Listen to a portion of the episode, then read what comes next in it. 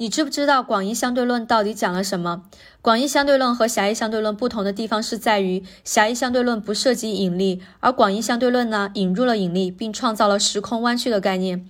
他认为任何有质量的物质都会引起时空弯曲，让时间没有办法均匀流逝，让空间发生变形。